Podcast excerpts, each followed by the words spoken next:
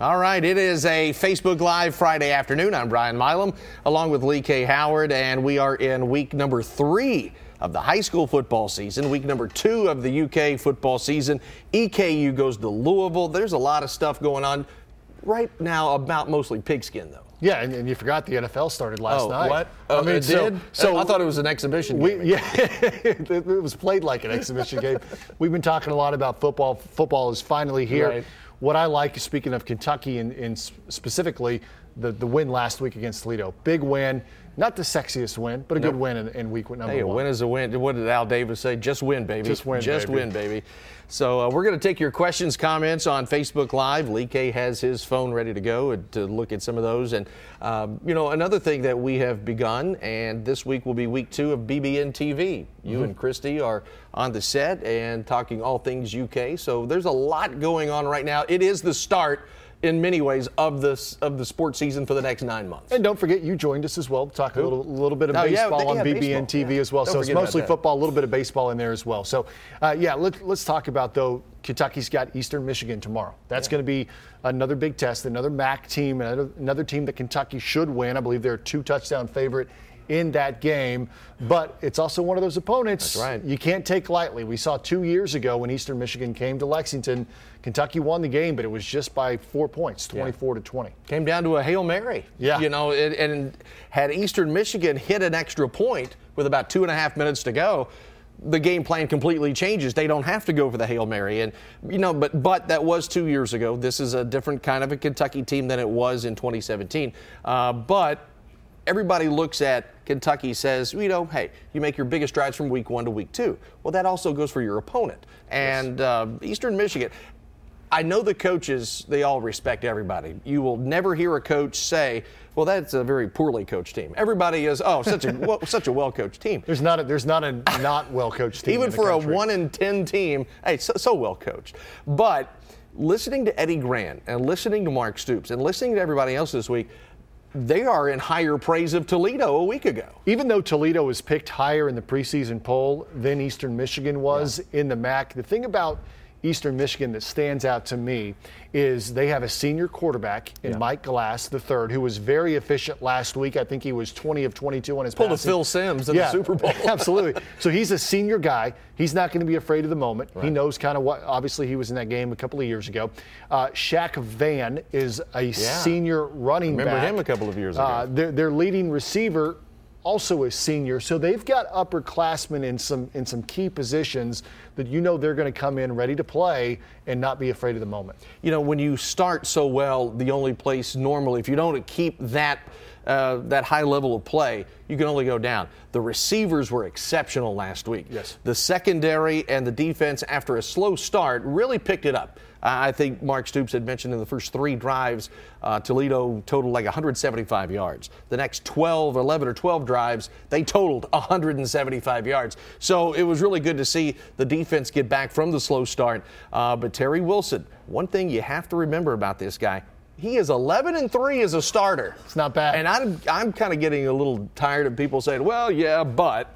Hey, when you're 11 and 3, you're 11 and 3. Yeah, win's a win. I mean, yeah. and, and, he is finding ways to lead his team to That's wins. Right. Now, Donald Howard here says, no relation, by the way, uh, says that, uh, at least that I know of, uh, best receivers at Kentucky, or best receivers Kentucky ever had. Oh, gosh. Uh, that, I mean, that's quite a claim.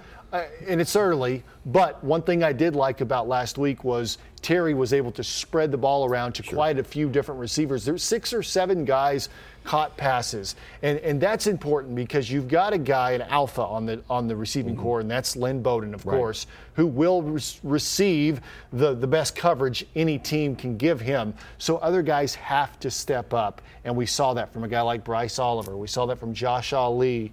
Uh, several other guys. Well, Ahmad Wagner, the Wagner. biggest target in America, it seems like. He's 6'4, three trees short of a forest. I mean, this guy is a huge man, and if he doesn't catch it, he gets a pass interference penalty. You saw the tight ends used. You saw Upshaw grab a couple. You saw Justin Rigg. You saw Wagner at, at 6'4, like I said, 2, 6'4, 240, whatever he is there's a lot of weapons, and we saw all three running backs get into play. And I know for Chris Rodriguez, he had the two fumbles. He wants to have a bounce back week because he missed so close. Another a touchdown Yes. in the season opener. Justin Rigg got the fumble recovery of the end zone.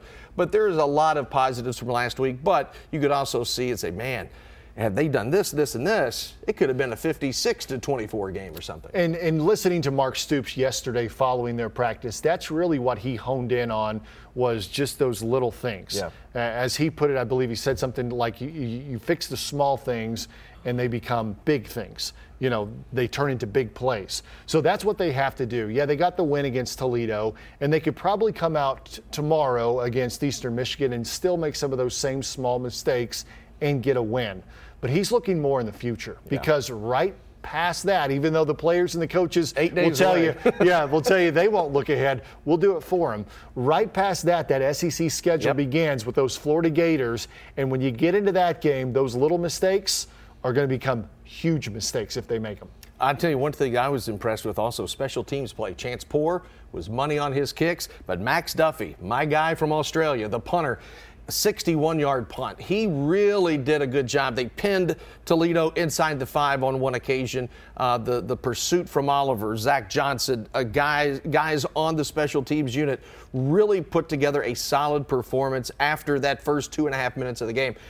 You, you kind of give UK, I think, after the first two and a half minutes, I think you give them a solid B plus Sure. for, for a start. And as you mentioned, the SEC starts next Saturday. You've got Florida and you've got Mississippi State and South Carolina, a team that is reeling already. So, and if you can get that win against Florida, not looking past Eastern Michigan by any stretch, you really start people start talking big stuff now. Absolutely, and let's let's talk about that big stuff. Becky asked, "How does UK fare with all of the SEC after Week One?" Because I think what she's alluding to is there were some upsets in Oh, Week yeah. One. South Carolina goes down to North Carolina.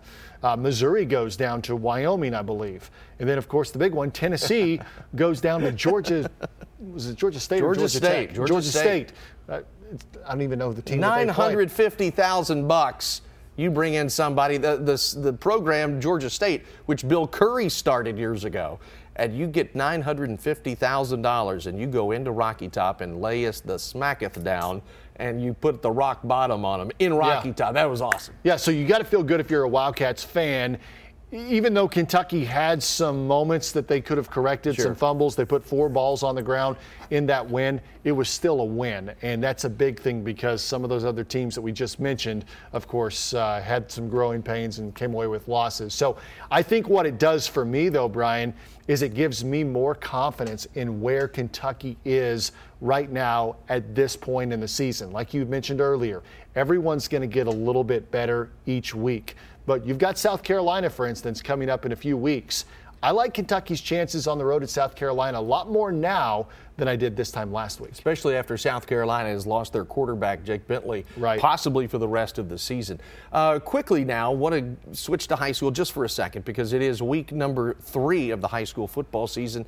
Uh, there is a change if you go to any Lexington versus Lexington school uh, game, city school game this year. There's a new start time because of the uh, potential gun scare which was at uh, Douglas a couple of weeks ago.